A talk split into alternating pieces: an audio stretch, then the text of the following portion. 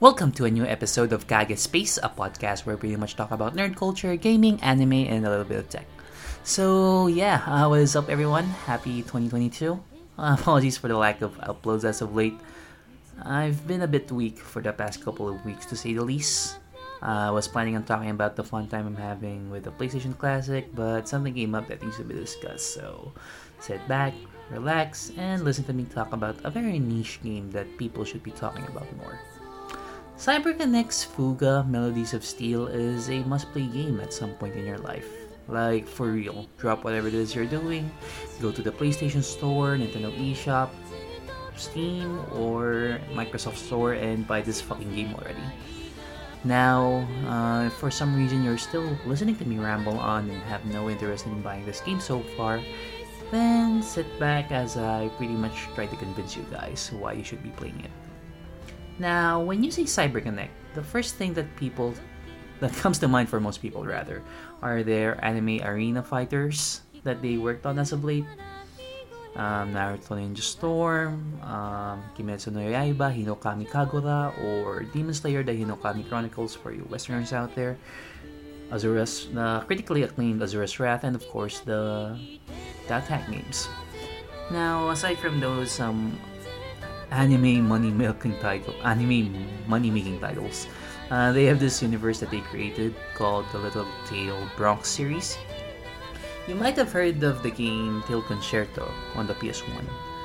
It's the first game in the installment, and there's a whole lot more, and they have varying degrees of success throughout the years, to say the least. Regardless of what the sales may be, it's really passion project for them to keep to keep making games in this world that they created, and you've got to give them props for that. Excuse me, uh, Konami, please bring back the Suikoden franchise. So yeah, where was I? Oh yeah. So last year they gave us a prequel of said universe, and that is the game that we're going to be talking about today. Fuga Melodies of Steel is set in a fictional version of France called Gasco. The world of Fuga is only popul- is populated by anthropomorphic dogs who are called the Caninu and cats, the Felineko. Now, if you're familiar with the um, Japanese style um, kemonomimi, that's pretty much it. Now, the game is set in a war-ravaged world where a village is destroyed by the fascist Berman Empire.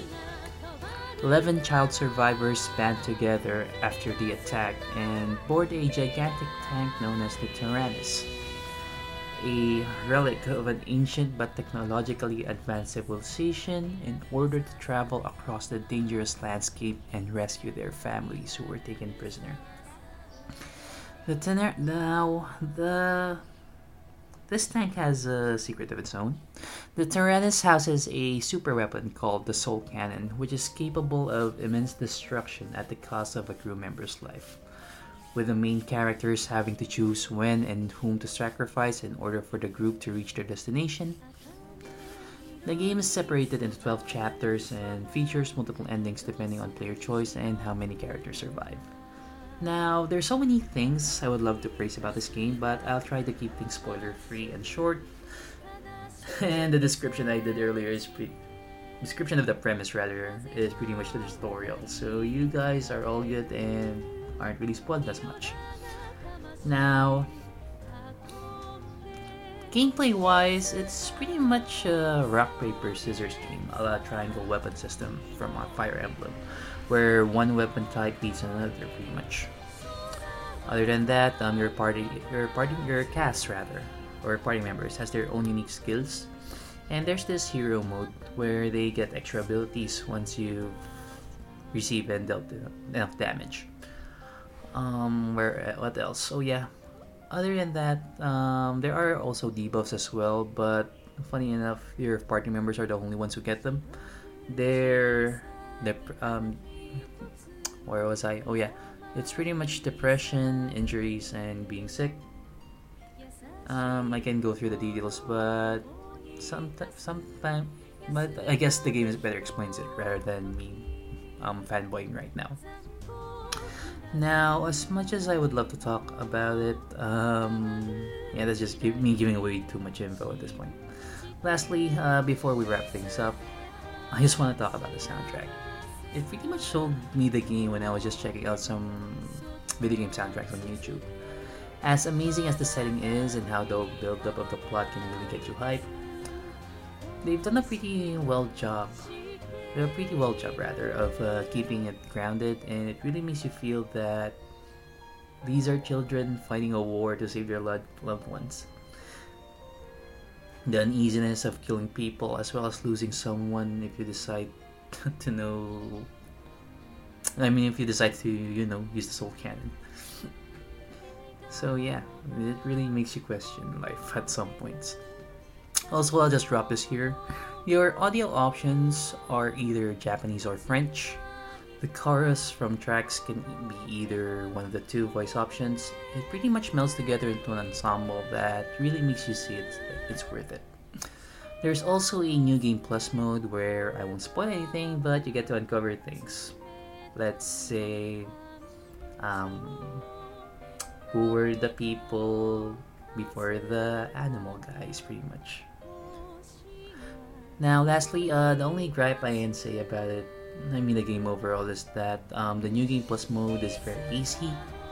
You get to carry over your levels from your initial playthrough, but your enemy doesn't scale up, so it's pretty much a breeze at that point.